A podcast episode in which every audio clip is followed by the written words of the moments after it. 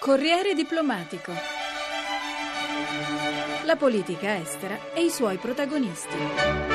Una delle figure più importanti del Ministero degli Esteri è quella del segretario generale. Gaetano Barresi ha incontrato l'ambasciatore Michele Valensise che da tre mesi e mezzo è il nuovo segretario generale della Farnesina. Ascoltiamo. Presentiamo la squadra farnesina, il peso dell'Italia nel mondo un peso importante, riconosciuto, accresciuto anche nell'ultimo periodo, un peso di cui il paese tutto deve essere orgoglioso. Noi alla Farnesina disponiamo di una rete capillare eh, molto attenta alla realtà internazionale. È una rete fatta di uffici e questi uffici sono gestiti e guidati da nostro personale, sono gli ambasciatori d'Italia nel mondo, ne abbiamo poco più di un centinaio. Proprio nelle prossime settimane, prima di Natale, faremo una riunione, approfittando delle ferie di Natale, una riunione con tutti loro, con tutti i colleghi che vengono dai quattro angoli del mondo per fare il punto sulla posizione italiana nel mondo, sui nostri interessi, su come servirli al meglio. Quindi è un appuntamento tradizionale che però quest'anno acquista un significato particolare quello cioè di mobilitare ulteriormente la nostra rete a favore della crescita, a favore in particolare del ruolo che le nostre imprese hanno nel mondo. E credo che sarà un'occasione molto proficua per eh, portare ancora avanti dei discorsi di interesse concreto. Ci sono zone che meritano di essere sviluppate ancora di più di quanto non siano oggi? Noi abbiamo un evidente ancoraggio nei confronti dell'Europa, siamo un paese fondatore dell'Unione Europea, profondamente attivo in particolare in questo quest'ultima fase sul piano europeo a Bruxelles. E poi abbiamo delle zone che sono di, di evidente interesse prioritario, Mediterraneo, i Balcani, l'attenzione alle economie emergenti, ai mercati più dinamici, un'attenzione quindi che coltiviamo in maniera capillare anche a fronte di risorse purtroppo sempre decrescenti. Questo lo voglio dire anche con chiarezza. Questo naturalmente influisce un pochino sul lavoro della, della Farnesina, la cooperazione internazionale certamente ne risentirà. Certo che influisce sul nostro lavoro, ci obbliga ad un esercizio al quale siamo ormai abituati, e cioè di razionalizzazione dei nostri servizi, di contenimento massimo degli oneri, delle spese, dei costi per la fornitura dei nostri servizi e penso anche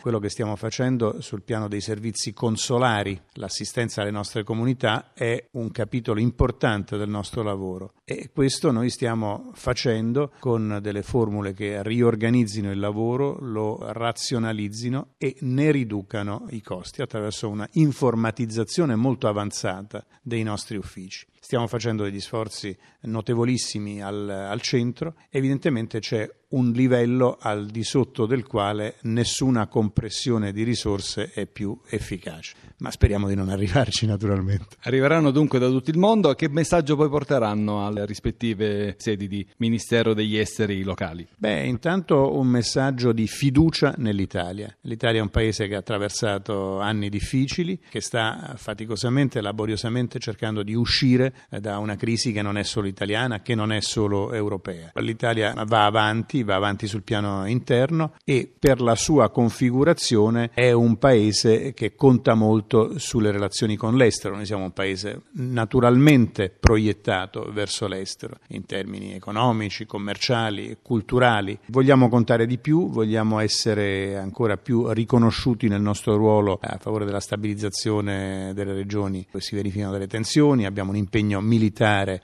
di primaria grandezza, siamo insomma un protagonista a tutti gli effetti dal G8 in poi della vita eh, internazionale. Questo è il messaggio che, che vogliamo dare, che vogliamo sottolineare. Un paese che ha fiducia in sé, che si sta riprendendo da una crisi pesante e che vuole affermare il proprio ruolo ancora di più sulla scena internazionale. Ma quanto pesa nel rapporto con eh, i paesi stranieri, con i paesi che magari dovrebbero venire a investire in Italia, però poi invece anche l'ultima classifica che è appena apparsa, secondo cui, secondo Transparency, noi siamo addirittura al 75 posto a livelli insomma, di paesi che non, che non possono essere paragonati all'Italia. Ecco, quanto pesa questa immagine non positiva dell'Italia? C'è evidentemente un lavoro da fare per migliorare questa immagine e molto dipende da noi sul piano interno. È ovvio che il lavoro di presentazione, di promozione del, del prodotto Italia all'estero eh, dipende in gran parte dalla nostra capacità, nostra di, di cittadini, di lavorare, di presentare un paese ordinato, affidabile, attraente appunto anche per gli investimenti. Io credo che siamo sulla direzione di marcia giusta perché stiamo molto migliorando la nostra capacità di attrazione di investimenti, quindi di creazione di posti di, di lavoro. Ma certo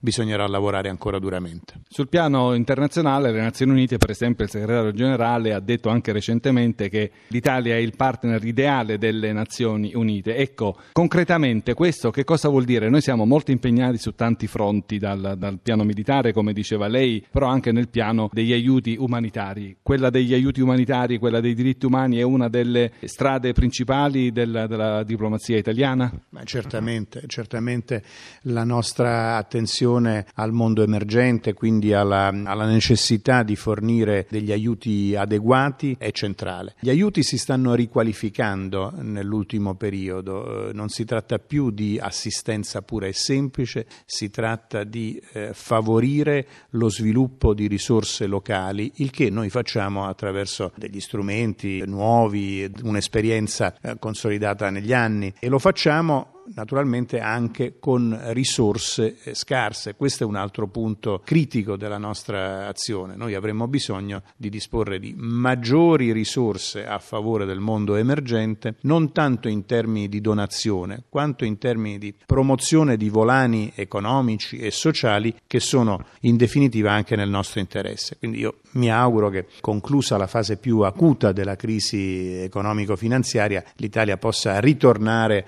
ad un posto di preminenza in termini di disponibilità a fornire questi aiuti che, ripeto, non solo sono nell'interesse dei beneficiari, ma sono anche nell'interesse globale, quindi anche dei donatori. Cosa fa il segretario generale della Farnesina? Il segretario generale della Farnesina è il vertice dell'amministrazione, diciamo è l'ultimo anello tra l'amministrazione e il livello politico e la responsabilità politica che compete al ministro degli esteri e per le scelte più impegnative a tutto il governo. Quindi è un ruolo molto impegnativo, di straordinario interesse, del quale io sono onorato, ed è un ruolo che naturalmente deve avvalersi della collaborazione di colleghi, strutture, personale che sono nel mio caso straordinariamente disponibili, attenti e motivati. In questo gruppo di, di persone che mi aiutano in questo lavoro tanto impegnativo, pensiero lo voglio dedicare ai giovani perché sono di una straordinaria competenza, preparazione e anche motivazione il che fa ben sperare anche per il futuro del nostro lavoro e per il futuro del nostro Paese. I giovani bamboccioni o giovani ciusi? No, no, no, sono tutt'altro che bamboccioni, sono ragazzi che si affacciano con una ottima preparazione universitaria, curiosi del mondo, capaci di parlare due o tre lingue, che hanno una passione per, per le attività internazionali e che vogliono onestamente rendersi utili per il loro paese e che hanno l'orgoglio di aver abbracciato una carriera, un lavoro che permette loro di fare proprio questo. Ma il segretario generale svolge anche attività sul campo, lei è stato recentemente in Russia, è stata anche in Germania, svolge delle missioni vere e proprie di politica estera. Sì, abbiamo con alcuni paesi alcuni meccanismi di consultazione regolare. Queste consultazioni sono utili a tracciare generalmente l'agenda bilaterale per l'anno successivo. Sono stato in Russia due settimane fa per una giornata di lavoro molto intensa con la quale abbiamo tracciato un programma di attività che va fino alla fine dell'anno prossimo e passa attraverso impegni, occasioni di incontro, iniziative e anche lì soprattutto grossa attenzione per il ruolo delle nostre imprese che sono molto ben piazzate e che sia i russi sia gli italiani vogliono ulteriormente consolidare. Ma non è soltanto questo, perché lei ha anche ricevuto sulla falsariga di quanto accaduto in Francia, in Gran Bretagna, in Spagna, in Svezia, l'ambasciatore israeliano per chiedere chiarimenti sugli insediamenti. Sì, sì, l'ho ricevuto e abbiamo anche noi, come alcuni altri paesi europei, espresso contrarietà e forte preoccupazione per la decisione di sviluppare proprio in questi giorni il piano, il nuovo piano degli insediamenti armamenti. In uno spirito di amicizia con Israele abbiamo rappresentato molto francamente la nostra fortissima preoccupazione, in linea del resto con quello che ha fatto tutta l'Europa. L'altro argomento scottante del momento, sempre parlando di Medio Oriente, è la Siria. Cos'altro si può fare per risolvere una situazione che continua a portare distruzione, morte e tragedie? È una situazione gravissima, è insopportabile vedere la misura delle distruzioni, delle perdite di vite umane. E noi ci auguriamo veramente che intanto cessino le armi e che poi si possa trovare una soluzione politica a questa gravissima crisi che rischia di avere delle ripercussioni non solo solo sul terreno, non solo nella regione, ma addirittura in un circuito più ampio. Questo lo dobbiamo evitare e dobbiamo eh, cercare di evitarlo a tutti i costi, preservando anche l'unità del territorio siriano con o senza Assad? Eh, questo lo dovranno, lo dovranno, vedere i siriani naturalmente. Certo è che il presidente si è purtroppo macchiato di, di crimini che eh, molto difficilmente potranno essere dimenticati. Natale si avvicina. I nostri connazionali in India? Sono oggetto di eh, grandissima attenzione da parte del governo italiano. C'è un eh, negoziato discreto che si è sviluppato in tutte queste settimane. Noi ci aspettiamo un epilogo, naturalmente un epilogo favorevole della vicenda dei nostri Marò che li riporti a casa al più presto.